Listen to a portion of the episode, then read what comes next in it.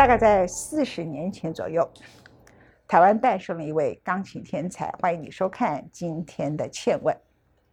那个时刻，师大附中的音乐班是全台湾最好的音乐班，大家奔相走告，我们台湾诞生了个音乐天才。当然，在此之前，台湾已经有很多学习音乐的天才送到其他的国家去，包括钢琴，包括小提琴。可是那个时候，音乐界的人都盛传，这位天才跟过去的几个天才都不一样，他是属于台湾可以上世界级的钢琴家的音乐天才，他的名字叫做刘梦杰。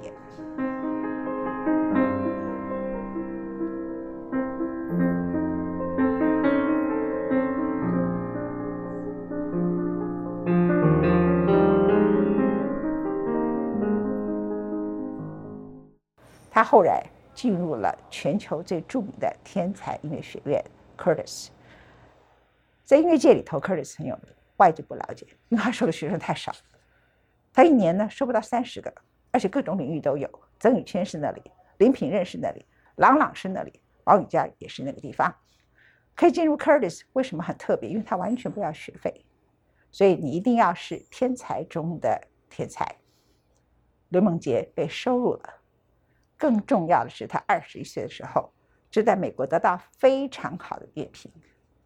当他人生完全进入这么高峰状态，眼看着他很可能，如果他的人生继续下去的话，他应该会超越今天全球朗朗、昂宇佳等人在国际的地位。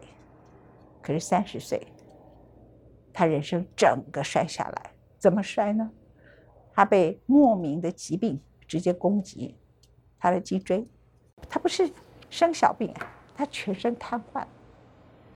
从一个天才音乐家到全身瘫痪，这是我们今天要为大家访问的主角刘梦姐。Hello，梦姐好。天姐好。当然，很多人经常谈以前的病痛，如果上 Google 也都可以看到。我今天访问你，一开始就先播放你的《爱之喜》，因为这是一个特殊的时刻。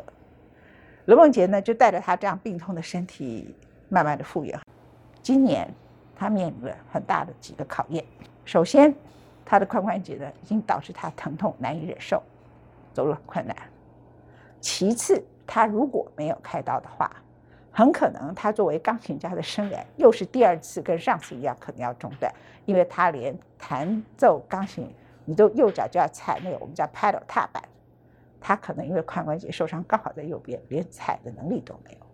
甚至他要坐在那个钢琴椅子上好好弹琴，他连坐都会坐不住，他必须冒险开刀。然后他开刀成功了，所以我们叫爱之喜。哎，我现在跟你讲实话，上次跟你说过，你到前一天才知道你有危险，之前都没想到啊。应该也不是说，我当然知道这个一直都有是有危险，只是我觉得我们人这样活着也不大。不大舒服，我觉得我当然也是以非常大的力气去克服这种恐慌。哟，现现在讲这样，那你干嘛前一天来跟我说？我明天如果挂了怎么办？其实前一天也是是真的一种自然反应吧。我其实没有，我心里本来没有怎么想，但是就是心脏就自己会。一直跳起来，跳起来了，他就自己跳起来，所以我也没办法。你心脏跳到，然后你后来那时候血压飙到快要两百，对不对？其实挺高的，我那时候其实有点紧张，对，因为他自己飘高，我不是我自己紧张飘高，是他就自然反应吧。你记不记得你跟我说，如果你明天挂了怎么办？我怎么回答你？我 我自己心心里想说，没有说怎么办，我说可能要是真的有这么一天的话，其实我也不是在为我自己想吧，当然。有因为有父母亲，还当然也很珍惜，希希望我不要讲那么严肃。你当时跟我说我挂了怎么办？我也不知道怎么回答你啊，因为是有可能挂了。对啊，是啊，我知道。那我怎么回答你记得吗？嗯嗯，后来怎么回回答我？我马上回答你，你就说你一定要活下来。我说你放心，你如果挂了，基于我跟你的友谊，我会帮你办追思音乐会。然后你的音乐会呢，我就要找他最讨厌的一个钢琴家。什么？你真的是他最不喜欢的一个钢琴家之一，来变成他追思音乐会的主要演奏者。哎呀，我的天！他就立刻说：“你看，你看他的表情，他就立刻说：不，那我一定要活活下来。你知道叫一个人活下来的方法很简单，这样对吧？然后在这一场开刀之前，你特别办了一个叫《凝思天问》的演奏会。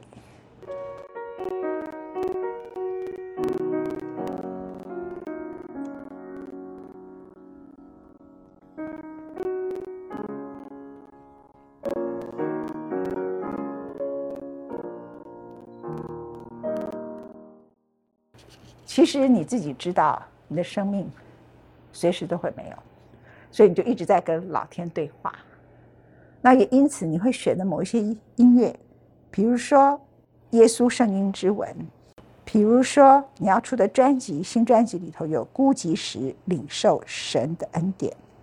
所以我相信你生命中里头跟神的对话，孤独、领受恩典，那种不断的反反复复对生命的恐惧。就突然觉得我快挂了怎么办？开始恐惧了。可是平常时刻你还是要去处理它。你人生这方面的体悟才五十出头，可以比别人要强烈很多。但第一次的憧憬应该是三十岁，所以我要来问你：三十岁，从一个天才，而且眼看着要变成大明星的位置上掉下来，而且那个一掉不是断腿，是瘫痪，应该是永远不能再弹琴了。可是你却让自己可以再弹琴，好。你有什么力量让自己活过来？当时觉得还是要勇敢的去面对这件事情，因为感觉它是给我一种更有创造力的这个一一个一个生命的话，我当然是要敬畏它。我其实是以一种精神希望能够继续活下去，但是那种恐惧感其实是因为不知道活下去的这个品质是好或者是不好。那所以当然那个时候会很怀疑，就是说自己以后能够做些什么。至于能不能活下去，当然那那时候也是也是有很大的那种疑虑，可能跟现在一点点不一样的是，那个时候真的就是也是，譬如瘫痪是一件很突然的事情。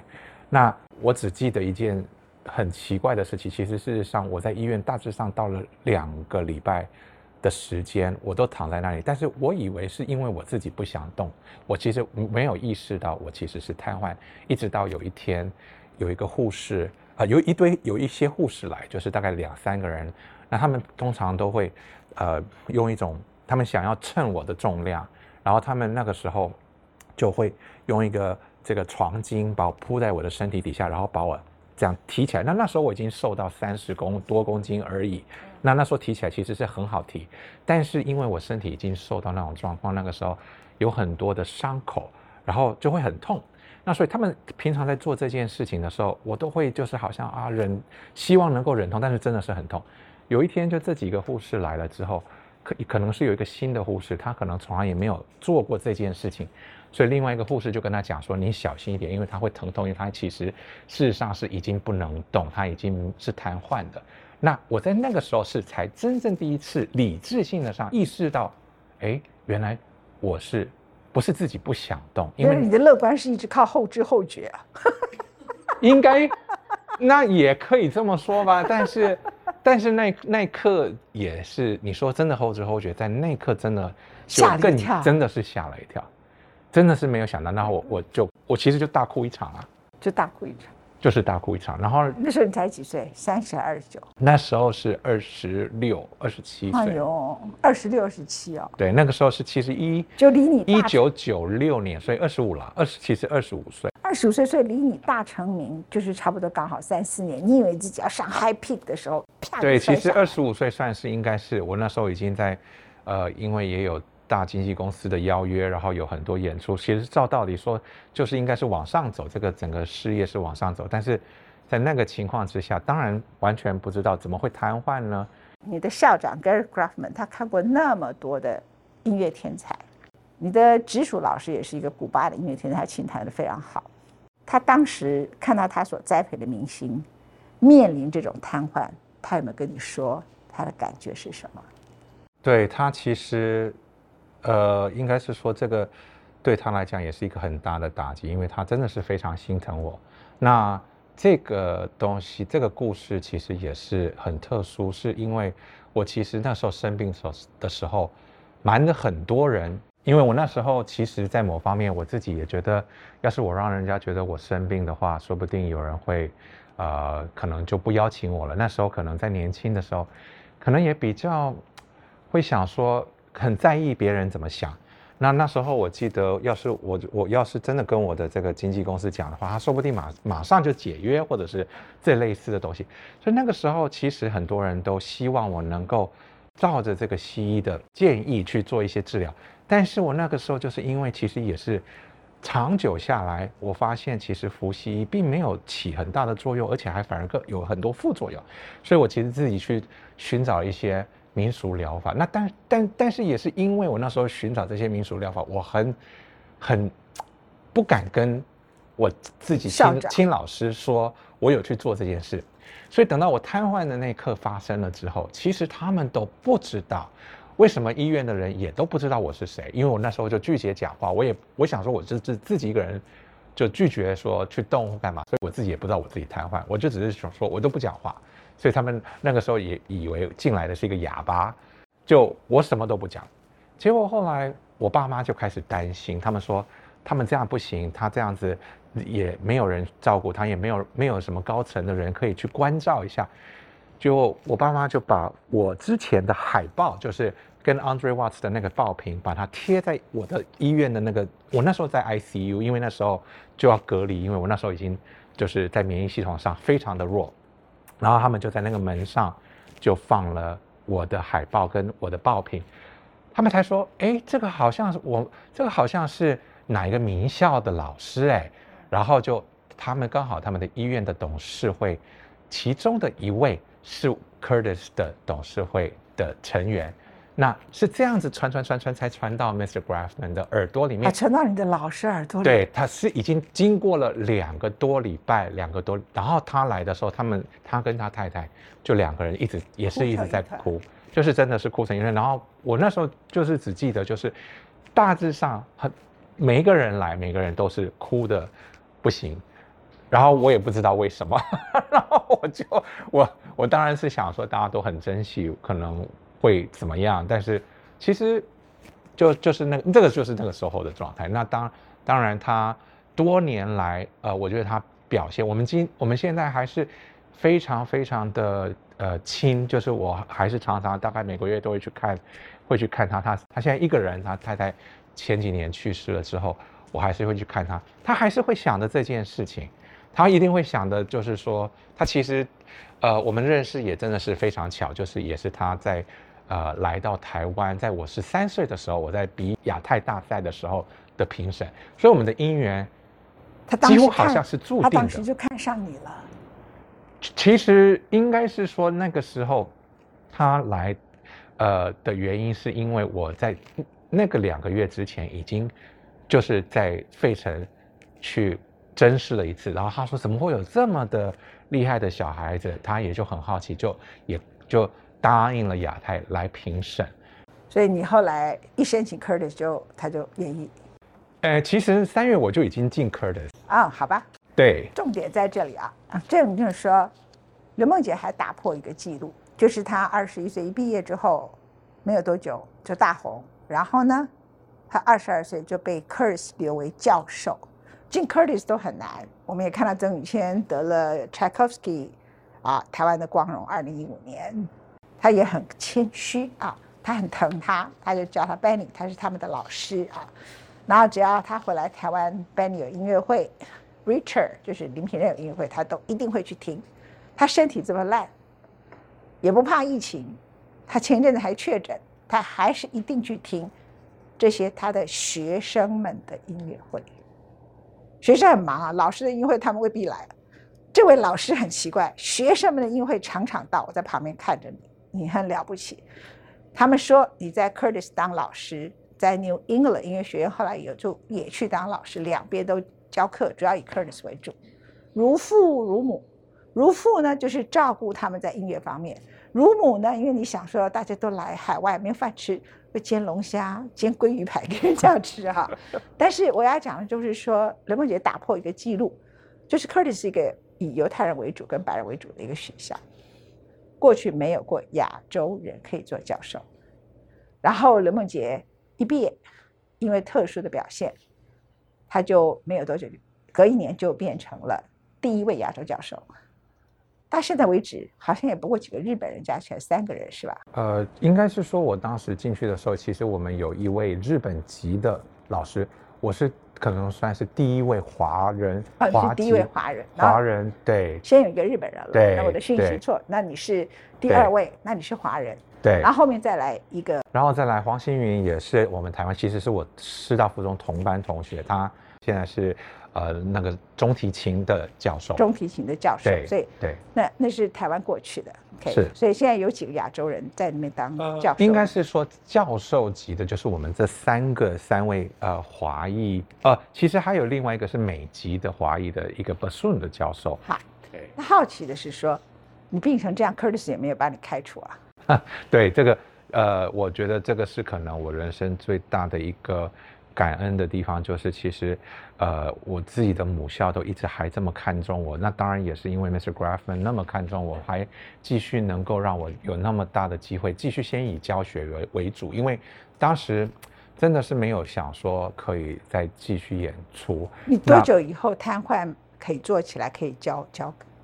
教书其实瘫痪了多久？呃，我瘫痪大概是呃从九六年的十月一直到九七年的三月的时候，他我才开始走路，他们就把我呃送出来了。就我那时候住院就住了五个月，然后我大致上在那个呃的九月，就是九七年的九月，我就恢复，我就想说我还是他们就让我让我去稍微教。其实九七年是我第一次，就是像碰到譬如像朗朗啊这这些这些那么有天赋的这些待会儿我问你朗朗跟王永佳的故事啊，我先问你，好，大家不都不知道他怎么样走上重新弹钢琴。他有一次告诉我，那听起来很像一个鬼片。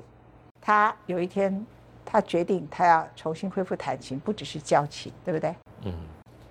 但是他因为手瘫痪了，你跟我说你的第二根跟第三根手指头是粘在一起的，对不对？是不是这样？是第二只手指，第二只，因为我那时候这个关节上都有一些粘连的状况，所以其实第二只手指是卷起来的，来然后其他的手指都有一点好像那种很老枯枯已经枯的那种树根，好像就感觉是整个就是这样弯曲。所以根本不能弹琴。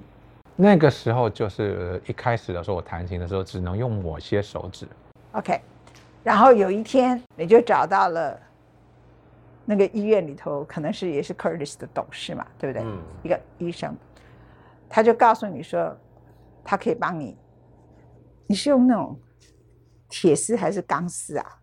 我做了几次，就是两次手术。嗯，那一开始的时候，因为这个手是粘粘粘的，所以它第一个是要先打开。对。但是那个时候我因为不知道那种铁钉一打进去的是会怎么样，我就请求这个医生，就只是把它打开。那一开始打开的时候，其实因为没有筋了，那时候全部的筋都被这个呃伤口已经被侵蚀掉了，所以那个时候就等于是他开完刀的时候，整个手是看起来比较正常，但是他其实是没有，就是有一点没有力。反正后来呢，那个医生呢就跟他达成一个协议，就跟他说，因为你是要弹琴的，我是可以帮你接那个东西上去，对不对？对，它是一个钢钉，它就是一个钢钉。好，那你要告诉我钢钉我要往往左、往中、往右、往哪个角度，因为那个会决对决定你能不能弹琴。。对，是然后他就在里头摸摸摸摸索了一段时间以后，他就想好了什么角度。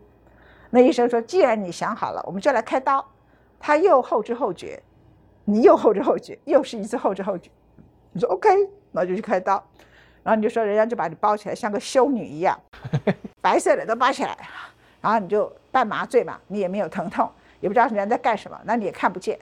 那好了，他说可以啦，打开来了，修女帽子打开来，你告诉我你刚在哪个方向？你吓死了，血肉模糊，因 为因为你还有意识，眼睛看得见，然后皮撕开来，看到里头的肉。他告诉你当机在哪里，你当场哦，差点没有吓糊了，这样。啊、你是这样子恢复，对不对？呃，那那次其实就是我我是已经意识到，要是没有这样做的话，我可能以后也不能弹琴。所以他医生的意思就是说，你要做的那么精准，你最好就是还是我要在手术当中，你要确定这个角度是对的。所以你自己要在那边当指挥，像建筑师一样，往右往左。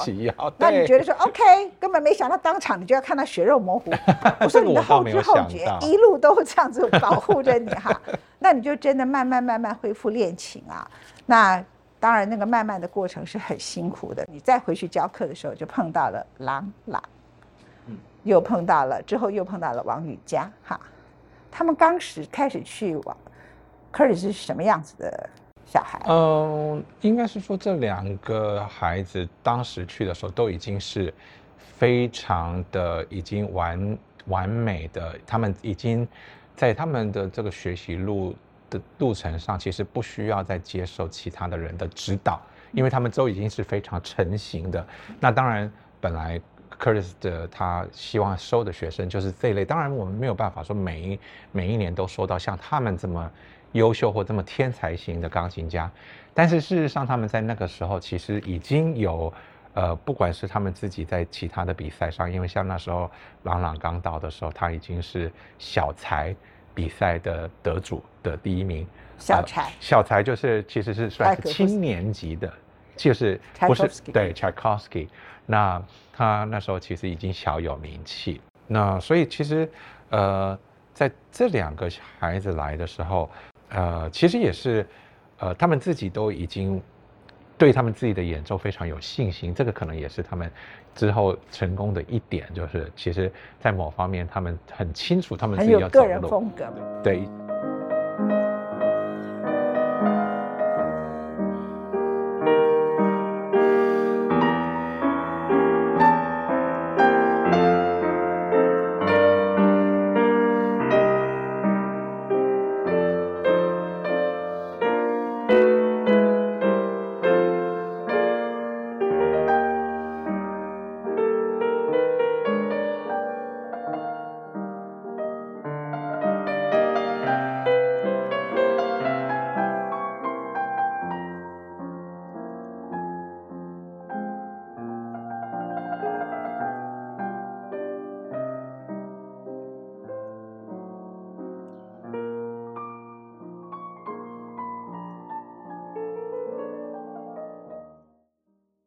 我听过很多人弹肖邦的升 F 大调夜曲作品十五之二。那肖邦的夜曲，当然很多人大家都听各种不同的人弹，可是特别这首曲子，它其实是肖邦最痛苦，然后一种领会，是他快要死亡之前弹的。你听过最好的版本是哪一个作曲家弹？其实我我听过很多版本，但是这总是呢，我觉得，因为我在听呃其他人弹的时候，我不是只是故意想去模仿他们，然后因为我对曲子的认识，可能这个也是我自己的训练，就是我对曲子的认识总是一开始在听这个曲子或在学这个曲子的时候，我就已经有一个很自我的一种呃见解。那在所以我在听别人弹琴的时候，当然不是做一个比较，但是我会觉得就是说，这个好像不是我对这个曲子的经验，或者是这个这个感觉。那我并不能说凭他们说好坏，因为有些人他就会我会让我感觉哇，他们真的是有真的深入到这个曲子里面的时候，那我也会很吸会会很吸引。我觉得几乎我们很很少人在听的时候。会发现，其实这些人有的有的人啊，在某一些曲子，并不并不一定说整套的这些夜曲他都会弹得呃非常好，但是就是这个也是我觉得不可能会有一个人会好像每一首对啊，就是刚好这个曲子，你觉对得，有的时候就是某一首曲子刚好对他们来讲有很有共 such 鸣。As，such as，呃呃呃，其实就是这我我应该是说，你要 你要我怎么怎么现在一一的去讲，其实这个呃也是很很很难说的呃一个东西，因为其实我最早应该是说我在很小的时候崇拜的当然是鲁宾斯坦的的录音，那但是在某方面来讲，其实我们呃等我稍微比较理解就是这整个艺术的过程的时候，你会发现，哎，其实好像鲁宾斯坦也没有很深入的去诠释它。是，对，所以就是就是说，其实诠释是一种很奇怪的东西，家，Horace 跟他完全不一样嘛，对不对？当然不一样。所以他就会觉得他很 boring。然后可是呢，焦恩普弹的曾经跟我说，他听过最好的弹李斯特《孤独时领受的恩典》，他弹，他跟我说弹的最好的人就是你的老师跟你。我的老师其实博博莱对他其实也是对我一个是非常大的影响力他他是一个古巴的美难民，在美国嘛，对不对？嗯，应该是说他也算是一个天才。呃，在挺小的时候，他也是在那个时候，他也他不是呃，应该不是说是难民，他他其实在古巴是挺享有他自己的地位。然后他到了 Curtis，他其实是应该算是说 Curtis 建校之后。前几届的最出色的校友，对，啊，他最出色的校友。那那他，我觉得他对我的影响很大，是因为我觉得，嗯，他弹这首曲子弹的特别的好，一定有他的道理。他弹泉水也弹的好好，你知道吗？嗯。那为什么他弹特这这套曲子弹的特别比其他人出色？你觉得？我觉得一方面是他心里面想的东西，我可能会听钢琴音乐的这些更。呃，这就是有一点像烧友的这些人呢，会把以前早期的钢琴家列为一派，这派他们叫做 Romantics，就是这个 Romantics 的用法，其实在尤其是在钢琴呃音乐界里面啊，是一个很奇怪的用法，就是说，大概在就是二十世纪早，我们讲拉赫曼尼诺夫的这些演出，都是属于这种非常。有个性的这种演出，但是我们可能到了大概一九八零年之后，因为比赛的兴起，可能大家的品味开始不一样，然后发现，哎，我们因为有这种文化的这种改变，我们培养出来的钢琴家可能都会有一点点好像偏向机器一样，所以他们那个时候就把之前的音乐家叫做是 romantic pianist，那那时候。很明显的，像 Bolet、Tchaikovsky 或者是其他的有名的这些钢琴家，他把它叫成是 Last of the Romantics，就是 Romantic，这好像是他们好像已经是绝迹的一个钢琴家品种。那我是觉得，其实，在某方面，这些钢琴家最大的特色就是他有一种很不一样的方式去感呃，去把他们的感情传达给呃。听众，他们不是用一种炫技的方式，他们其实就是很特殊的一种，嗯，我们通常想象到浪浪漫钢琴家可能是一种好像很滥情，或者是好像很绝对不是，他们完全不是这种样子，他们其实是很理智，而且，呃，我们现在理解的像这些，我们我以前看到的这些例子，不管是朗这些，不管是伯雷也好，不管是 Tchaikovsky 也好。他们其实都是身体都是不动的，然后他们的就是完全是接触那种心灵的那种音乐，他们才可以散发出去。他不会弹起来，故意手这样子炫耀。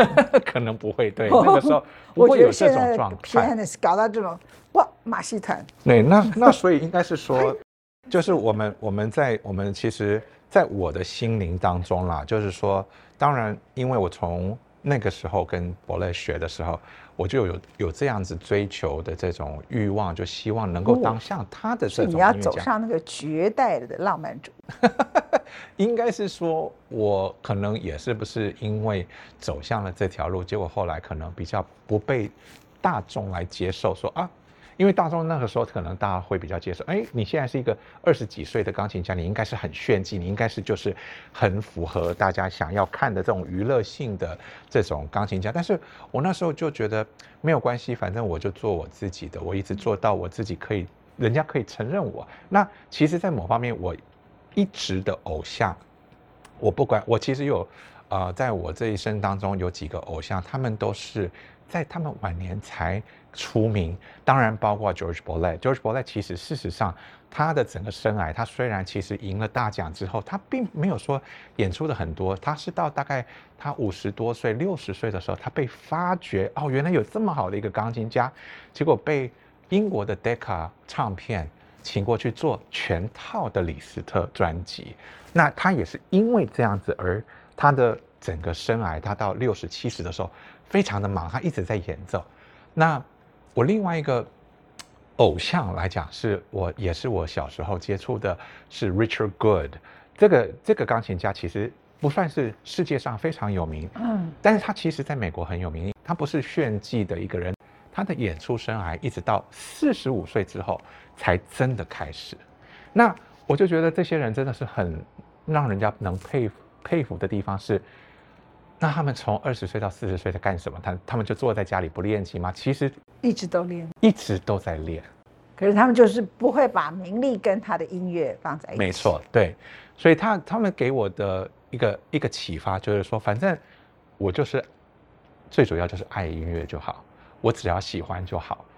他开出来每一次他的音乐会，每次开出来的曲目，他的好朋友张宇就说：“哎，这样的曲目不好卖。” 可是也是因为是刘梦洁，就应该开这种曲目。因为刘梦洁如果去开那种曲目，又何必刘梦洁来弹？可是只要这种曲目在 market 里头就不好卖。结果他看到你今年音乐会这么成功，他好高兴。嗯，他认为台湾的人还是很有音乐品味，而且全场的人就这样个轰动。然后你后来又 uncle 曲弹了快要半个多小时，而且 uncle 曲人家弹小品，他可以弹到波兰舞曲去，简直是疯了啊！那我们最后呢，要祝福，也感谢刘梦洁，她这种态度，我必须说，当然我前面跟她熟的关系，就一直开跟她用开玩笑的方法。其实她历经生死，每次开刀，不是只有我今天这样说，她很担心这么说，最权威的医生都认为她可能会在手术台上死掉。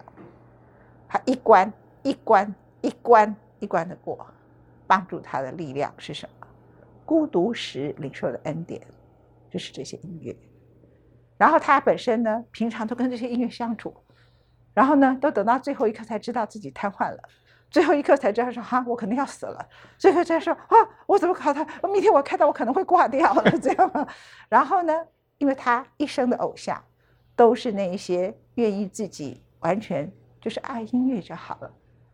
你除你真的只有爱音乐吗？我觉得你还爱别的，小事要怎么？你还爱别的？还有什么？我的医生我当然要爱啊，因为他对我那么好，是吧？他是说他爱陈为民，陈为民院长，他现在对你表达爱意，但你还有小三。我哪有小三？有。我告诉大家，他不肯承认。有一次我带他去吃一个西班牙料理店，很好吃。那时候疫情不严重，我们还可以吃饭。吃完了，他还说：“人干嘛要结婚呢？我可不可以娶这条龙虾当老婆？” 所以他的小三是龙虾，这样的合理吧？合理，这个算小三可以。有没有觉得前面讲这么深入、深刻音乐哲学，最后他就用嘻嘻哈哈的方法面对他的人生，那是太大的病痛跟生命的垂危。Well, as a friend. 我扮演的角色都是三八的角色。今天第一次要说 I love you, I love you too, admire you, and congratulations！你居然经过了手术成功，谢谢，太棒了！也真的非常感恩文天姐那么大的帮忙。来，就希望不要在这集访谈之后就挂掉。讲什么鬼话？这个人。OK，赶快上龙虾，有小三他就不会走了。访问胜利。